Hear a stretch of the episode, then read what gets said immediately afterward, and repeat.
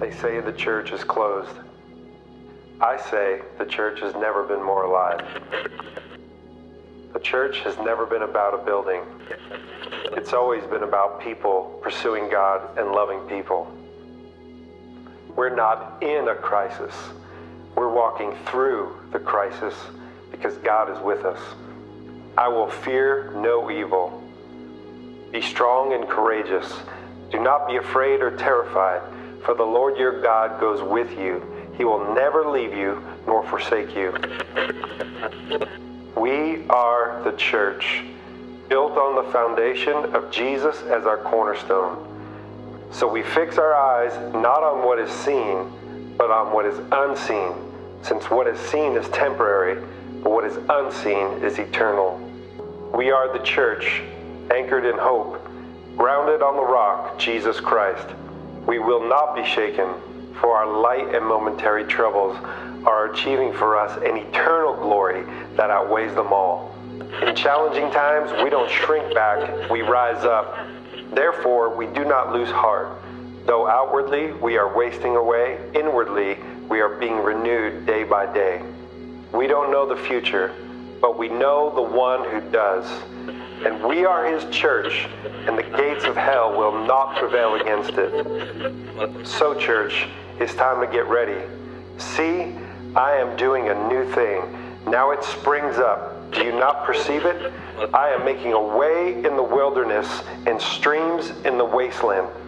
We're not going back to normal. We were never made for normal. You are a chosen people, a royal priesthood, a holy nation, God's special possession, that you may declare the praises of him who called you out of darkness into his marvelous light.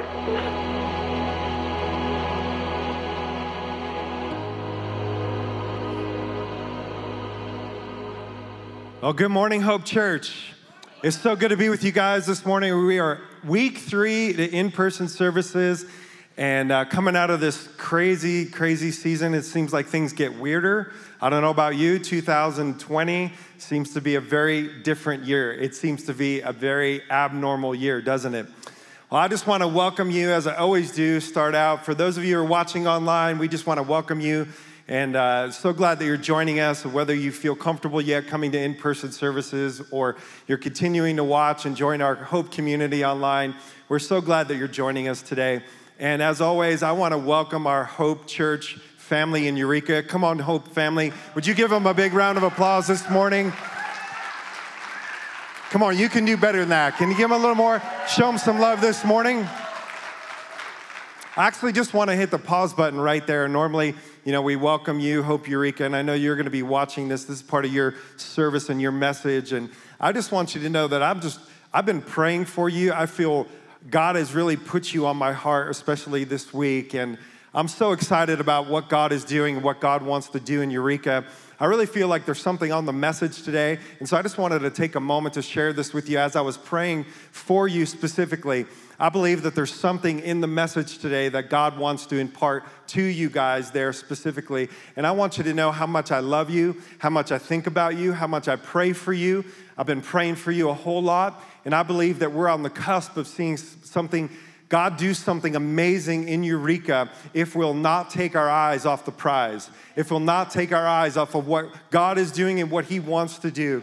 And so I just want to just give you that little bit of encouragement this morning, as you've just been on my heart so much. I'm just so excited, and uh, I thank God for all of you that are there that serve faithfully. I really felt like God wants to breathe something fresh into you this morning and wants to give you just a renewed grace to do what God has called you to do. So bless you guys. I also want to just, as always, I want to welcome our Hope City people downtown. We welcome you guys who are joining us too. We love you. We love your pastors, Dennis and Debbie McPherson, and, and I know this has been a different season for you, you guys down there too, but we're so glad that you can join us on the internet like this, so it's so good.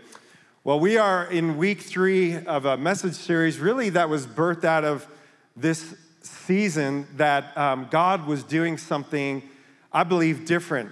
And I think as the church, we have to be careful that we don't get too distracted. Now, I'll be the first to tell you that, you know, there's a lot of a lot of stuff, a lot of rumors, a lot of talk. And I think right now, one of the things that's hard to discern is what is true, what is real, what what is fake news, what are what are things, what are the things that we can really believe to be true, and what are the things that are really trying to get us distracted and take us a little bit off course. I think there's a lot of that going on right now. I actually think it's part of the work of the enemy, spiritually speaking, that he wants uh, us to be more focused on the things that are happening uh, in the world right now and, and take our eye off of what Jesus is doing and what he's wanting to speak to his church. And so during this season, I, I tried not to watch a whole lot of news. I tried to been staying off social media a little bit uh, more than normal, and really posturing myself, and what I want to encourage you with is posture yourself in a place where you're getting in the Word of God.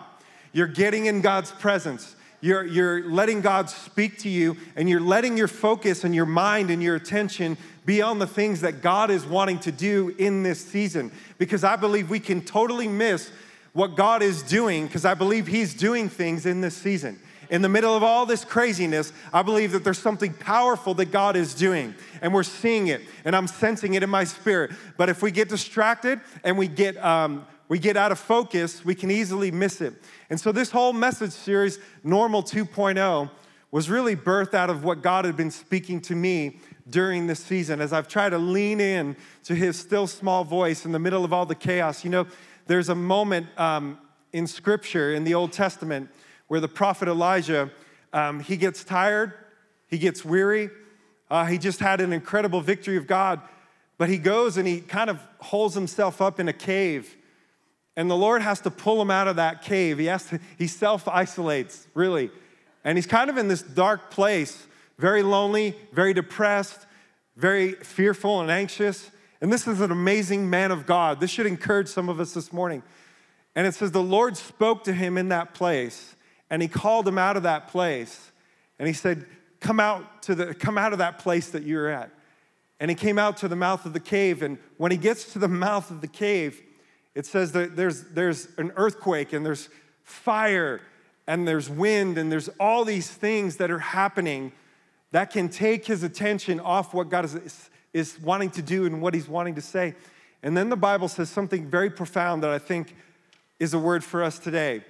Is then there was a gentle whisper, and God spoke to Elijah through the gentle whisper. He wasn't in all the racketeer. He wasn't in the noise. He wasn't in the media. He wasn't in the news. He wasn't in all that. He was in the still small voice. And so I think it's time that we remove some of the distractions. And in fact, I feel like that's a, that we're in a season where we have to be extremely careful. And, and for some of us, that might mean fasting from different things. Because I can tell you that God is speaking so clearly to me, I feel, and it's it's because I've intentionally removed myself and not let myself get too distracted by these things. And I'm leaning into his voice. I'm saying, speak, Lord. Here I am, your servant. I'm listening. And I believe that you want to do some things. And I believe there's a new normal. There's a normal two point oh that God wants to bring us back to. It, can I be honest with you? It isn't even something new. It's something old that I think that we've gotten away from. This whole message series is based on the book of Acts, chapter two, Normal two point oh, Acts two point oh. The, it, the, the, see, the disciples, they had been with Jesus for a period of three years. They'd walked with him. He had taught them. He, he loved on them. He, they'd seen him do some miraculous things. And, and they thought he was going to become an earthly king. And that was what was in their mind that was going to happen. And yet, after three years, he tells them that I'm going to leave you. I'm going to go away. And yet, I'm going to send you a helper that is going to be not just with you on the outside, but he's going to be with you on the inside. In other words, he's going to take up residence in you. The very same spirit that I've operated in, and you've seen the power that I've, I've taught with and the healings and everything, that I'm going to give you that same gift. I'm going to give it as a gift to you. And yet they didn't know what he meant by that. They were bewildered. They didn't understand anything that he was saying. Evidence of that is even when Jesus ascended after this weird period of after Jesus' resurrection, when he was alive, and there was a forty-day period where um, he, he would pop in and out of their life. It happened three times in forty days, but they were scared. They didn't know what was going to happen next. What was normal now wasn't normal anymore, and their world got turned upside down. And in the middle of it, they had to find a new normal. And Jesus was trying to teach them something significant that I think he wants to teach us today. That even though I'm not physically with you anymore, and you re- you were relying upon me to do these amazing works and miracles and teaching, now the very presence and spirit that is in me, I'm going to impart to you as a gift. And that gift is what is going to make you come alive. It's what's going to make, make you change into different people.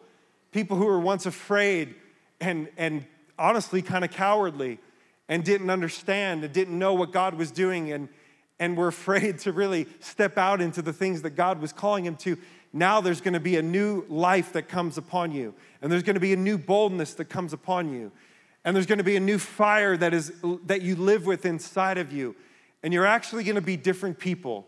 You're not going to be the same. And I think we've all, a lot of us in this room, we've experienced what I'm talking about at one point in time. So this isn't something new to us. But we're in a season that I believe that God, if we're not careful, we can let the culture of this world, like in, in Romans chapter twelve, verse two, it says, don't be conformed to the pattern of this world, but be transformed by the renewing of your mind. And I think it's easy for us to allow the world to conform us, to shape us, and to pull us away from the things that God has. And if we're not careful, we could slip back into our old habits, our old patterns, our old way of living. And I believe we're in a season God is calling us back to some of the things that he gave us, some of the things in the early church that we need to be reminded of. So we're going to start, as we have each of these messages, on Acts chapter two, verses one through twelve. Acts chapter two, verses one through twelve. And I'm going to read to you out of the N I V this morning. It says this: when the day of Pentecost came, they were all together in one place, and suddenly — don't you love the suddenlies of God? That how you could get up on an average Sunday and come to church and think, this is, this is just another church service. This is just another day. And suddenly God can do something in your life that changes you forever. We prayed that prayer this morning. We believe it. Every time that we come into this place and we gather together, I have this conviction deep down in my spirit that we're not just coming together to worship, even though that's wonderful. We're not just coming together to listen to a message, which is great.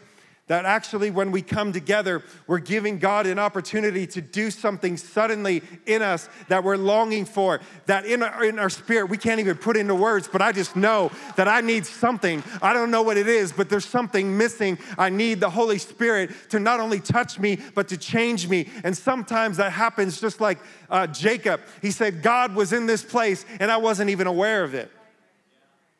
And we could come into this place, and God can do something suddenly. That is amazing. In verse two, suddenly a sound like the blowing of a violent wind came from heaven and filled the whole house while they were sitting, where they were sitting.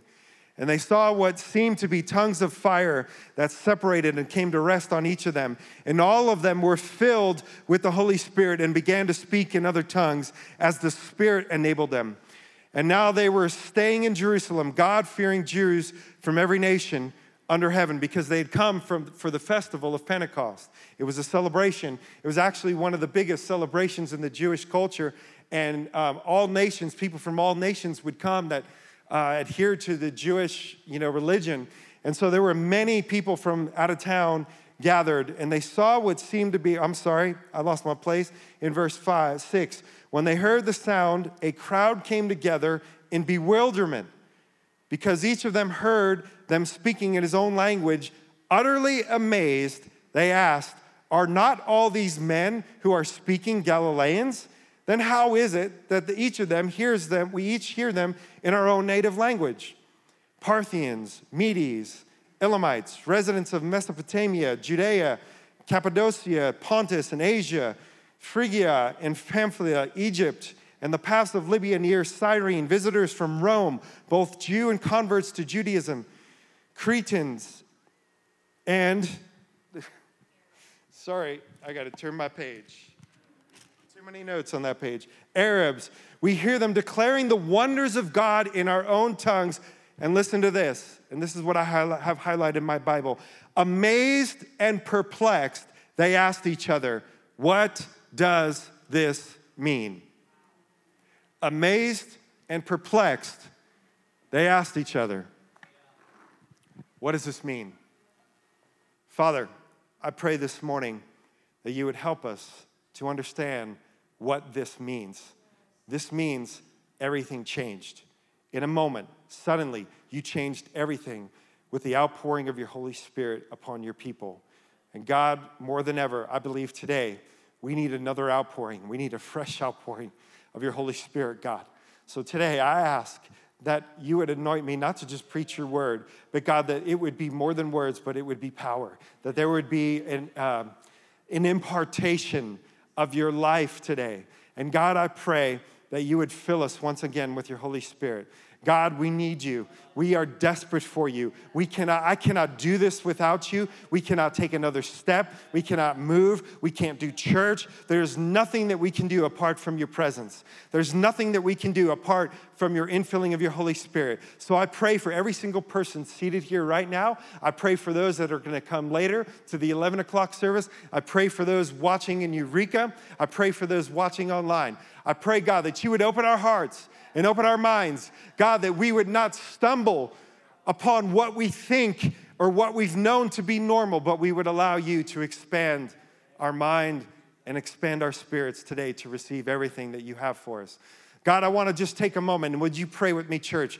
God, I want to take a moment to pray for our nation. God, thank you for this great nation. God, I pray that you would take us back to the roots and the foundation of being founded on in God we trust. God, we trust you. You're the only hope for our nation. God, I pray that you would take our fragmented and and a dissented nation, and that you would unify us by the power of your Spirit. God, we pray for another great awakening. God, we pray for God, another Jesus people movement. God, that we would be a Jesus people. God, that you would awaken the church to rise up in this time and show the world what love looks like, that we would love each other as brothers and sisters, undivided, one nation under God, and God, that we would be uniters. And you would remind us that we have the ministry of reconciliation, that you've called us, the church, and your people to grab the hands of black, white, red, green, doesn't matter, all people, all nations. God, that you called all nations to hear the gospel, the good news of Jesus Christ. And so today, we pray that the good news of Jesus Christ would go out and it would have the effective work for what you planned it for, God, that it would not return void, but it would accomplish the work that you have for it. In Jesus' mighty name. Can we say amen, church? Can we say amen? Thank you. It's so good. I want to talk to you this morning about power with a purpose. Power with a purpose. You see, these disciples, they were ordinary, ordinary people, just like you and me. In fact, I love that Jesus called them to come follow him. They were fishing. They were fishers of men. And all of a sudden, Jesus shows up suddenly, and he says, come, follow me. And these ordinary men followed him for three years. They listened to his teaching. They watched him do miraculous things. Blind eyes were opened. Deaf ears were unstopped. Demons fled. They were cast out of people that had plagued people for years. Infirmities and things that, that were plaguing people, just like you and me. In a moment, they watched them be healed. People with terrible diseases like leprosy and cancer and, and, and, and issues of blood. In a moment, they watched the power of God touch them and change them. And they were constantly amazed and perplexed. And as Jesus tried to teach them, he was constantly frustrated with them because they just didn't seem to get it. They were just thinking too much on natural terms. And the way that they've grown up and what was normal to them, all of a sudden, this was amazing. This was not normal. But there was something about this man, Jesus, that attracted them to him, that they put their faith in him, that they believed in him. And Jesus, yet as amazing as he was, and as he taught them and at night as they would gather around the fire, and he had relationship with them as friends do, and he would talk to them and love them and encourage them. He was starting to prepare him towards the end of his ministry that, hey, listen, you guys, I'm not going to be here forever. Like part of my mission, part of why I came is actually to go to the cross and to die. And they would try to, Peter especially, try to change his mind and say, no, no, no, no, no, that's not going to happen to you. And Jesus actually had to rebuke him for trying to rebuke Jesus. Never try to rebuke God, okay? Just a word of advice there. And yet he was saying, listen, um, in order for you to understand all these things, you're going to need some help. In order for you to do what I've called you to do, you're going to need some help. And in John sixteen, seven, in the N A S B, he says this. He's talking to his, his disciples, his friends. He says, but I tell you the truth. It is for your advantage that I go away. For if I do not go away, listen to what he says, the helper will not come to you. Come on, how many of you can use some help in your Christian life? How many of you could use some help this morning? And Jesus gives, I think the Beatles were onto something. Help, I need somebody, help. Remember that? They were crying out as a generation that they needed help. We all need help. We need help, but that somebody isn't an it, it isn't a thing. That somebody was Jesus would call was the helper. And what he was talking about was the Holy Spirit and the gift of the Holy Spirit. And he goes on to say, it is to your advantage. If you have your Bibles, I want you to underline that word. It is to your advantage, to your advantage that I go away. For if I don't go away, the helper will not come to you. But if I go, I will send him to you. I will send him to you. Now, that word advantage is an amazing word to me. It gives me hope. It gives me strength to think about that Jesus has an advantage for you and me. Do you ever feel like you can't win in life? In fact, there, that God spoke to me to, re, to tell some of you this morning that are struggling in your walk. You ever feel like you can't win in your marriage? You ever feel like you can't win as a parent? You can't win as a father. You can't win as a man of God. You can't win as a, as a woman trying to walk with God, trying to be a, a mother that raises up her kids. You, you feel like you can't win at work. I can't even win when I come to church. I keep stumbling and tripping and I'm trying, God, but it just feels like I can't win.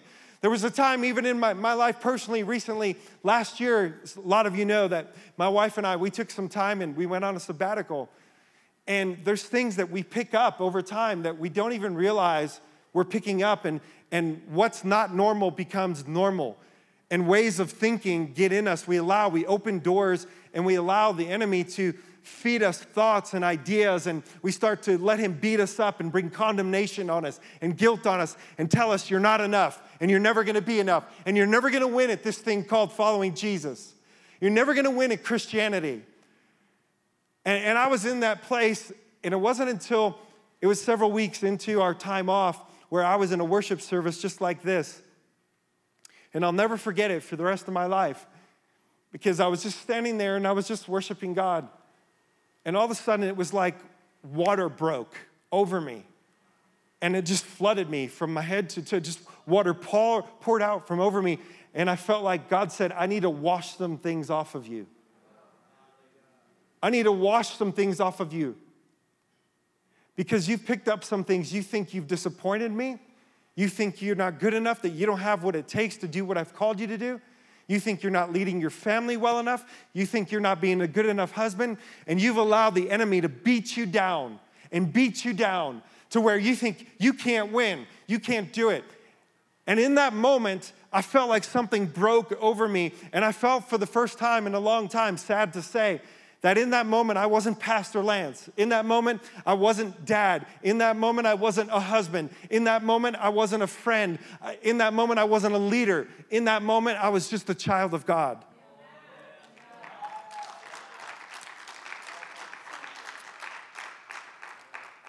And I felt this fresh wind of the Holy Spirit just come on me. And I believe that God wanted me to remind some of you, you haven't failed God. You're not a failure. You've been trying. God even says that I've seen your effort. I've seen you trying. I've heard your prayers. I've seen you. But there's something that isn't working in your life. And some of you, I even believe that God spoke to me, and maybe for this, some of you in Eureka, some of you online, that you're this close to giving up. You're this close to throwing in the towel. And I believe that Jesus wants you to, wants me to remind you today that you have an advantage. You're not finished yet. You may have failed in the past. It may be hard. You may feel like you're running uphill. But I have an advantage for you that if you will receive what I'm giving you, listen, you can't, you can't give and you can't live out what you haven't received. That's why Jesus said, receive ye the Holy Ghost. In John twenty, he came into the room where the disciples were and they were scared. They were all messed up in their mind. They didn't know what was going to happen. And he breathed, the Bible says he breathed on them and he said, receive the Holy Spirit. Listen, he didn't say comprehend the Holy Spirit, figure out the Holy Spirit. Make sure it's all right. Now, listen, I believe in sound doctrine and theology. We need that in the church more than ever. I believe in the correct exegesis of Scripture, but I also believe that we can theology out the work and the power of God, and God never said, think about it, comprehend it. He said, you've got to receive it. And there's some things that you can only get by receiving. And if there's anything that you take away today, I pray that there's a new hunger and thirst in you that you want to receive the advantage, the help, the work, and the power of the Holy Spirit that God has for you and that God has for me. In John fourteen, sixteen through seventeen, through the Amplified Version, this is Jesus speaking and preparing again his disciples. And he said, I will ask the Father, don't you love that we have a Jesus that prays for you? He's seated at the right hand of God right now, and he is interceding for you, and he's interceding for me right here, right now, in this place. Jesus is praying for you, that you would receive everything that God has for you. And he says, I will ask the Father, and he will give you another helper. Now look at this word. This is a description of the Holy Spirit in your life and my life, the helper. He's the comforter. For those of you who came in this morning and you've been going through a rough patch in your life and you're riddled with fear and you're riddled with anxiety and you don't know how you're going to get through financially and you don't know what to do with your kids, you don't know how your marriage is going to survive, you don't know how you're going to continue to serve in the church, I got good news for you. There's a helper that will comfort you in all your troubles, in all your pain. He will comfort you and he will help you not just get over it, but he'll help you walk through it. I love that we sang the song today that I will praise him in the valley. In the, in the shadow of death, even when I'm going through dark times, that there is one that will grab my hand and the Holy Spirit will come alongside you and take you by your right hand and he will walk you through the valley of the shadow of death and he will comfort you. His rod and his staff comfort me. That's the good shepherd, to know that Jesus is always there and the Holy Spirit is always present. Not only is he the comforter, he's the advocate. He's the one when the enemy tries to rise up against you and get up all in your grill and tell you you're not worth it, you, you failed again, that you can't do this. How dare you even come to church? How dare you even show up and act like you're a Christian? Look what you did last week. Look at that sin in your life. Look at the weakness. Look at your past. How could you even call yourself a son of God? There's an advocate, the Holy Spirit, that will say, wait, wait a minute. Wait a minute, hold it right now. Judge, can I come? May I approach the bench? Let me tell you that every single sin, every one got covered by Jesus. It has been paid in full. When he said, it is finished, it was paid for. He's a free man. He's not bound. There are no chains on him. Release him. Release that woman. Loose him and set him free in the name of Jesus. We have an advocate, the Holy Spirit. We have an intercessor. A counselor. For those of you who came in this morning and you you don't know what to do in your life, there's some questions. What's next, God? I don't know if I should move. I don't know if I should take this job. I don't know what to do about my kids. I'm having this problem in my marriage. I don't know what to do. I've got this friendship that there seems to be tension for. There's some things going on in the church. I'm not sure what to do, God. There is a counselor that we can sit down, and when we pray, the Holy Spirit will begin to counsel you and give you wisdom. He's the Spirit of truth. He'll help you discern what is true and what's not true.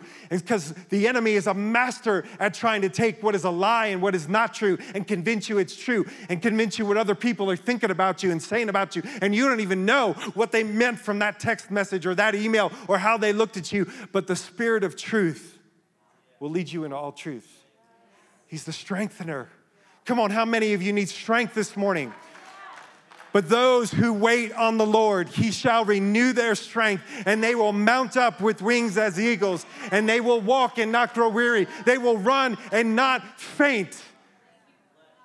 I thank God the Holy Spirit strengthens me.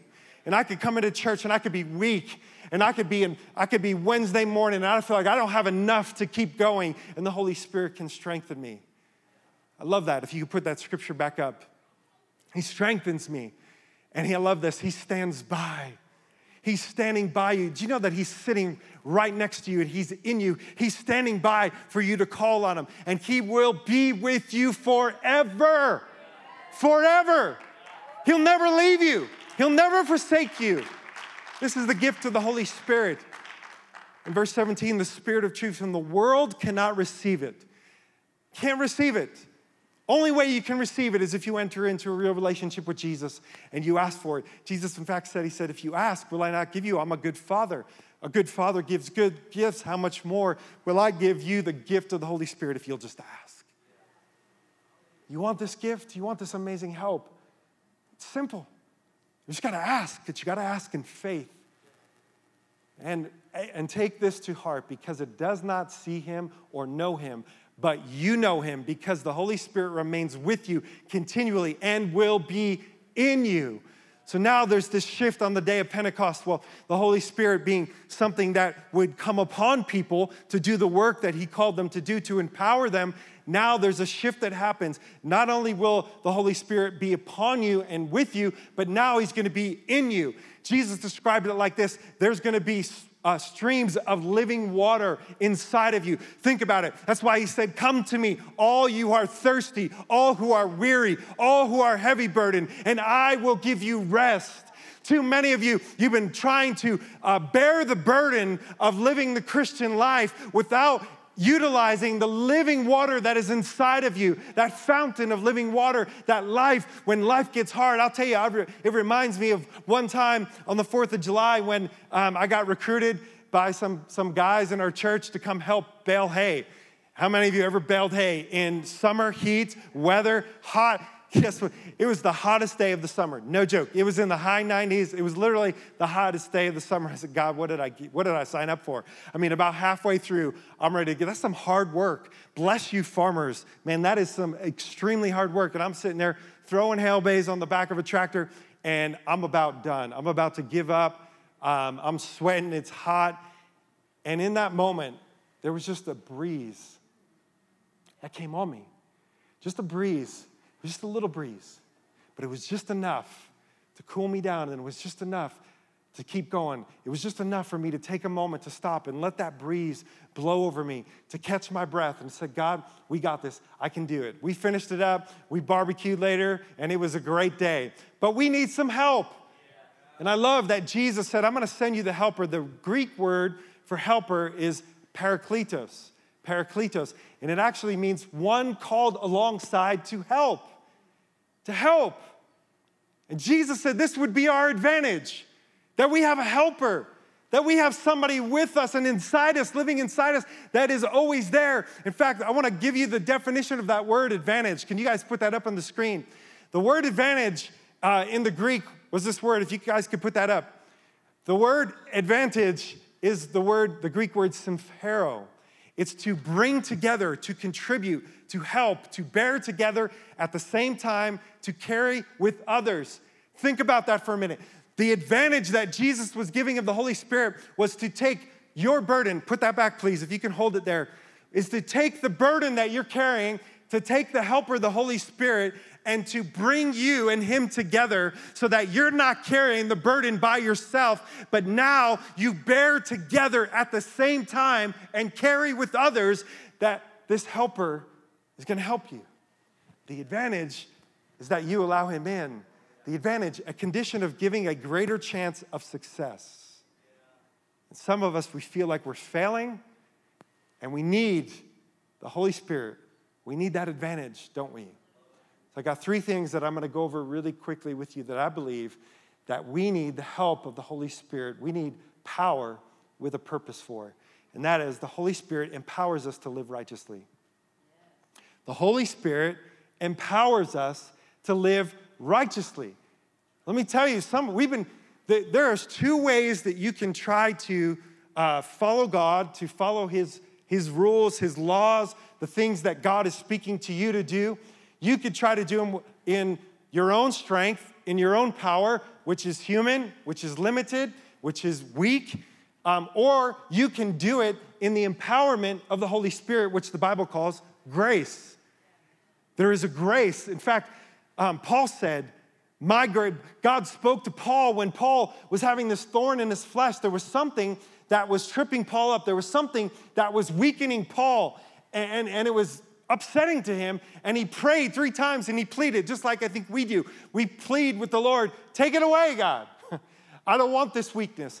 I don't want this addiction.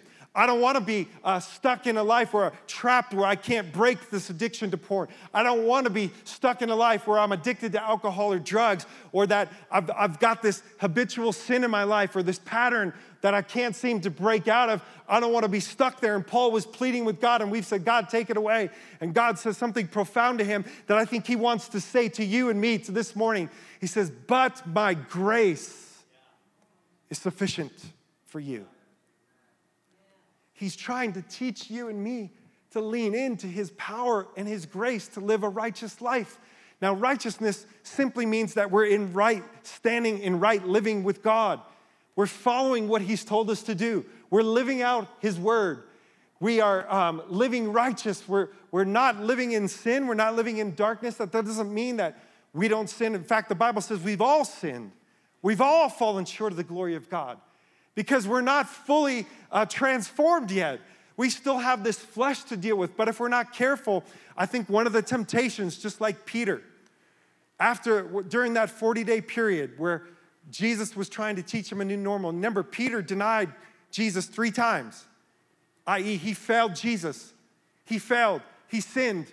He denied that he, he, he lied. He denied that he even knew Jesus.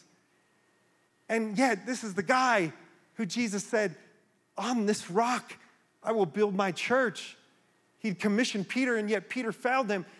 And then after waiting, I don't know, how many days, praying and in this upper room, Peter got tired. I think maybe the enemy, the his mind started beating up on him. And he gave in to those thoughts. You're not good enough, Peter. You failed Jesus. You'll never be able to do this. You're done. You just need to go back to your old way of life, because we're uncomfortable waiting on God. We're uncomfortable in seasons where God is trying to do something new in our life, but we don't know what that new is. And so what's more comfortable is, I'm just going to go back to what I was doing before, because at least I know how to do that. At least I'm successful. Even for men, let me tell you, this is this is one of the traps of the enemy, that um, if we step out into things that are a little bit unknown, that we're, we don't have any experience in, that we're not good at, that is Christian faith, that is being a good father. How many of you out there today had, didn't, had, didn't have a father to model it for you? You didn't have a spiritual dad to come alongside you and teach you what it means to be a godly man. And so here we are trying to do it on our own. And I think some of us are too afraid to try and to step into the things of God, because it's a little bit scary and it's a little bit unknown. And as men, we don't like to come across weak. We don't like to come across like we don't know what we're doing. We don't like to come across vulnerable. And so Peter, wanting some sense of normalcy, he goes back to fishing. He goes back to what he knew. And the Bible says they fished all night. It's a beautiful, but they caught nothing, nada. These were professional fishermen. They fished all night. And then Jesus shows up on the shore in the morning, and he says, gentlemen, have any fish? I love, don't you love Jesus? You got anything? that is, how's that working for you? How's going back to the way you used to do things? In fact, I believe the Holy Spirit just told me he, want, he wants to say that to some of you this morning. How's your life working out for you? Are you following me, or are you going back to the way things used to be? And it was a beautiful picture of this, what the Bible calls works of the flesh. Works of the flesh. That is, any time we try to do what God has called us to do without the empower, supernatural empowerment of God. I can't be righteous apart from the Spirit of God. I'll fail again and again and again. No matter how hard I try, I will fail to live righteously unless I'm empowered by the Spirit of God. Look what Galatians five sixteen through twenty-five says. But I say, walk by the Spirit, and you will not carry out the desires of your flesh. Now, the desires of our flesh are the things that we want to do. In ourselves, they're the things that look good to us, the plans that we have. our, our desires apart from God, ungodly desires. And Paul is encouraging the Galatians, says, walk by the Spirit, and you won't desire those things. Back verse. I wasn't finished with that. Verse sixteen. But I say, walk by the Spirit, you will not carry out the desires of the flesh, for the flesh, flesh sets its desires against the Spirit, and the Spirit against the flesh. For they are in opposition to one another, so that you may not do the things that you please. But if you are led by the Spirit, you're not under the law. In fact, I had this vision. God speaks to me that way. I saw people in the church, and they had chains on their legs, one to another, and it was chained to the ten, the stone tablets of the Ten Commandments. And they were all walking in unison, chained to the Ten Commandments, and they were trudging along like this, unjoyful, just trying to make it through another day without sinning, but there was no joy and there was no life. Bring that scripture back up. Thank you. Now the deeds, check this out. Paul's saying, listen, you want to know whether you've been operating out of the flesh or out of the Holy Spirit? It's easy.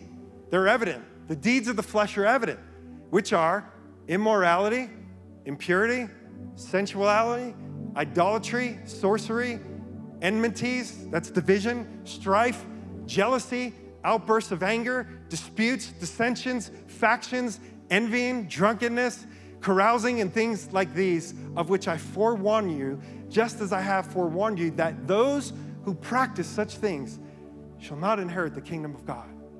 But then he goes on to say, listen, I got good news. Because for those of us who want the advantage, those of us who want to live a righteous life, he says, when you allow the Holy Spirit to empower you, now this is the fruit of a life that is empowered and walks and lives in the power and presence of the Holy Spirit on a daily basis. I wonder what our life would look like if every day we just got up and said, God, I need your presence today. I need you to fill me with your Holy Spirit so that I can live in love, in joy, in peace, in patience, in kindness, in goodness, in faithfulness, in gentleness, in self-control. Against such things there is no law. Now, those who belong to Christ Jesus have crucified the flesh and their passions. If we live by the Spirit, let us also walk by the Spirit. Now, let me show you a beautiful picture. I love Scripture. This is the day of Pentecost that we're talking about that happened. Do you know what Pentecost in the New Testament, in the Old Testament, the day of Pentecost celebrated the day that the law was given to Moses. That was one of the festivals that the Israelites, they celebrated the fact that God gave them the law, and he gave it to them on Mount Sinai. And on that day of day of Pentecost, God gave them the law, and there was smoke, there was a loud sound coming from the mountain, and there was fire. And, and their law was given, and on that day, if you remember, it's the same day that the people made a golden calf because they didn't know what happened to Moses. He was up there for a while, forty days actually, just like Jesus, that forty-day period. And so they built, they wanted to worship something because you and I were created to worship something. They built this golden calf and they worshiped it. And when Moses came down, I love the Bible, it's so funny. He comes down, I could see him, just all happy, just been with God in his presence. He comes down with the Ten Commandments and he sees them worshiping the golden calf. He throws the Ten Commandments down and he goes back up, walks back up the hill. He breaks the Ten Commandments. And three thousand people died that day because of God's wrath, because, and they said something significant. They said, they were afraid. They were afraid to have a real relationship with God.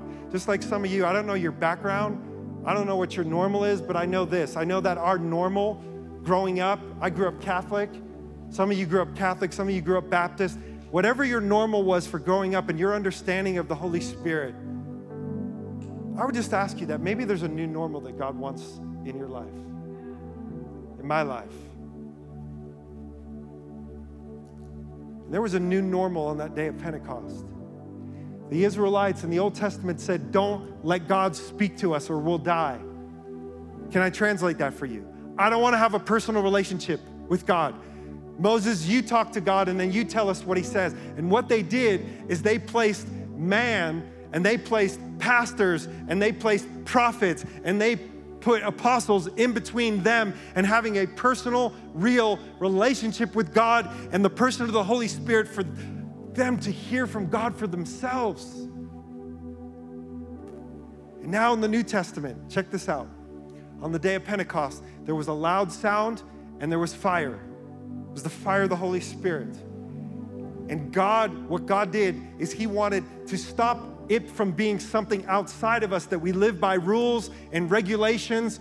But now we move into this place where we're living, not because we have to follow God, but because we want to follow God. And God said, no longer will uh, will you follow these on tablets of stone, but I'm gonna write my laws in your heart. In other words, when the Holy Spirit comes on you, you don't have to try to live righteously. All of a sudden, you want to live righteously because your heart has changed. No longer do you need rules and regulations to try to live your life. Now you can live a life walking in relationship with God because the Holy Spirit is empowering you and he's changing your heart. The Holy Spirit empowers me to not only live righteously, but to live a supernatural life. Can I give you a secret? We were never meant to look like the world. We were meant to be different, not just pastors and leaders. Every single person in this place and in this room right now that says, I'm a follower of Jesus Christ, have we allowed our culture to lower our standard of living to where we tell people we'll pray for them, but when's the last time we actually laid hands on people and prayed in faith and believed that God can heal the sick? That he can raise the dead things in our life. And there's a supernatural work. We are supernatural people. We have a supernatural God and presence of the Holy Spirit living inside of us that empowers us to do impossible things. With man, this is impossible. But with God, all things become possible because of the empowerment of the Holy Spirit living in you and living in me. And look what it did to Peter. Peter went from this guy who was scared, didn't know what to do. He, he, he was all over the place. And on the day of Pentecost, it was Peter that stood up. It was Peter that preached. And instead of three thousand people dying because they disobeyed God, three thousand people came to new life because of the life that came into Peter and the boldness and the courage to step out supernaturally. He didn't have a sermon prepared. He didn't have a three-point sermon prepared. He just stepped out in faith and said, just like some of you, you need to start trusting God that when you go to work and you pray and seek God in the morning, that supernaturally God is gonna give you something to say to your neighbor next to your work that's going through a divorce. And when you go to the grocery store or whether you're pumping gas or whatever it is, whether you're on Facebook, that God is gonna give you what to say in the moment when we rely on the empowerment of the Holy Spirit to do something supernatural. And then Peter filled, after this amazing miracle happened, the first miracle in the book of Acts. It's the first time that God used somebody outside of Jesus uh, to do these miracles. Actually, he used the disciples a little bit earlier, but now in the book of Acts in the church, it says, then Peter, filled with the Holy Spirit, told them, these are the people that got thrown in jail. He's trying to figure his way out. He said, rulers and elders of the people, if we are being called on account today for an act of kindness shown to this man who was lame and are being asked how he was healed, know this, you and all the people of Israel, it is by the name of Jesus Christ of Nazareth, whom you crucified, by whom God raised from the dead, that this man stands before you healed. Jesus is the stone you builders rejected, which has become the cornerstone.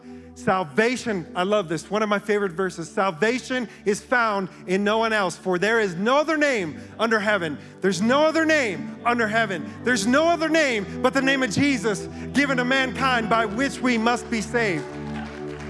And here it is. Here's the kicker. Here's the home run. And here's the thought I'm going to leave you with.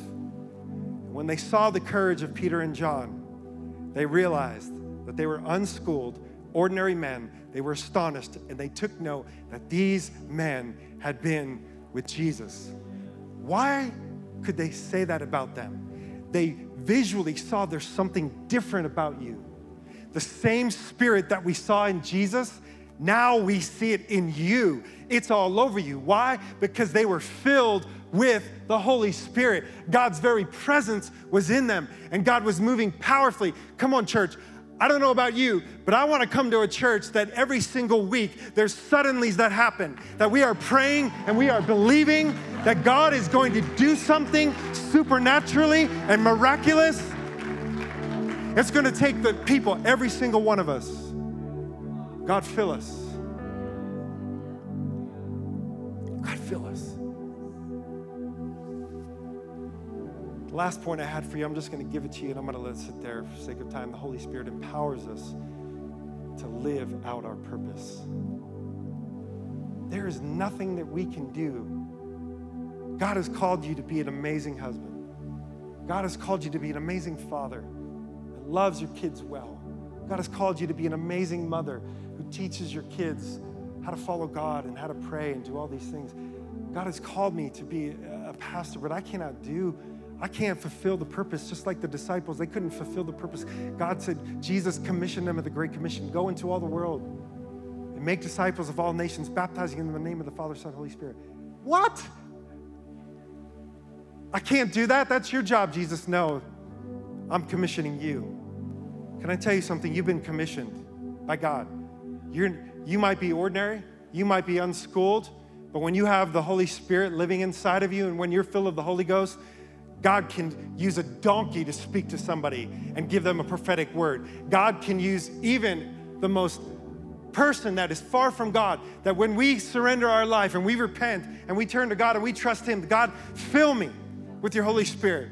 You watch what God can do. Even Saul, when God called Saul to be king, it says in First Samuel ten six, it says, the Spirit of the Lord came powerfully upon him. And you will prophesy to them. In other words, you'll do something you never thought you could do. And check it out, you'll be changed into a different person. Be changed. How many of you want to be changed? I love Francis Chan in his book, Forgotten God. He gives the illustration of being empowered by the Holy Spirit, kind of like a caterpillar being transformed into a butterfly. Caterpillar, all its life, it only can see, its vision is limited because it's crawling on the ground every day, crawling through the dirt, crawling through the mud, hard work, crawling, crawling, crawling. Can't see through the weeds. Then one day he stops to rest and he's in a cocoon and he wakes up and now he's got these beautiful wings.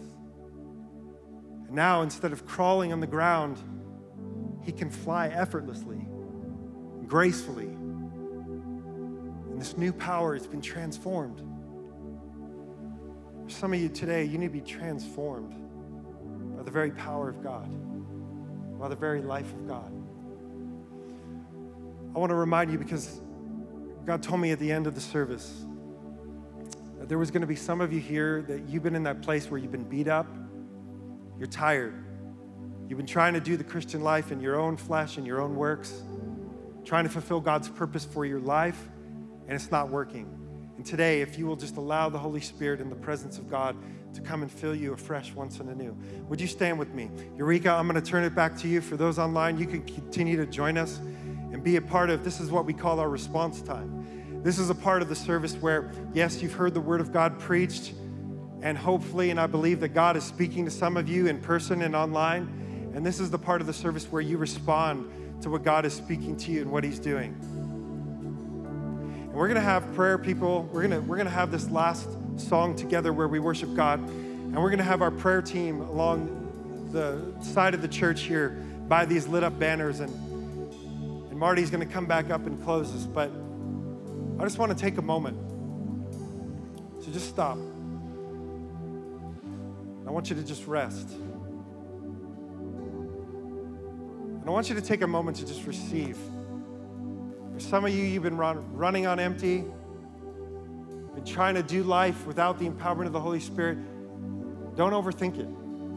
Jesus just said, ask and it shall be given to you. How many of you this morning would say, Pastor Lance, that's me. I'm tired, I'm worn out. I feel like I'm trying to do things out of my own strength and my own power, and I need to be filled with the Holy Spirit again. You know how many times in the In the book of Acts, they were refilled with the Holy Spirit. We run out of gas.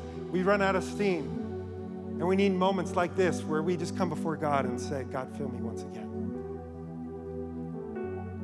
So would you just lift your hands to heaven?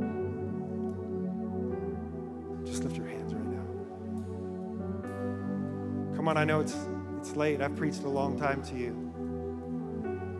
But if we miss this part, I think we miss possibly the most significant part of our time together this morning. If you're watching at home, just lift your hands right now, wherever you are. And here's what I want us to do. We're just going to wait on the Lord just one minute.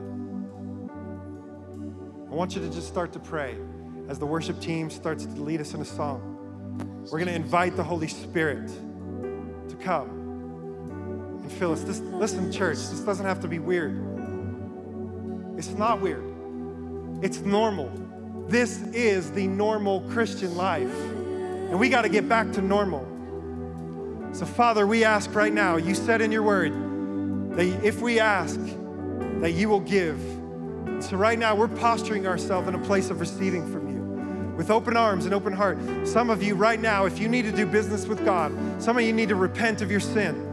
If there's sin in your life, there's something that you need to get right with God, you need to do it right now. Some of you, if you don't have a relationship with Jesus, this is the moment where you can invite him. You can say, God, I believe in your son, Jesus, that you sent him to earth to take on my sin and to nail it to the cross. Father, I'm a sinner. Would you please forgive me of my sin? Will you wash me clean? I repent, I turn from my way, and I turn to your way. Would you fill me now with your Holy Spirit? You could pray that prayer right now, right here, and suddenly God can fill you with his presence. Holy Spirit, come. Holy Spirit, come. Holy Spirit, come. We give you full permission right now with arms lifted high and surrendered hearts, surrendered minds. God, we ask that you would come.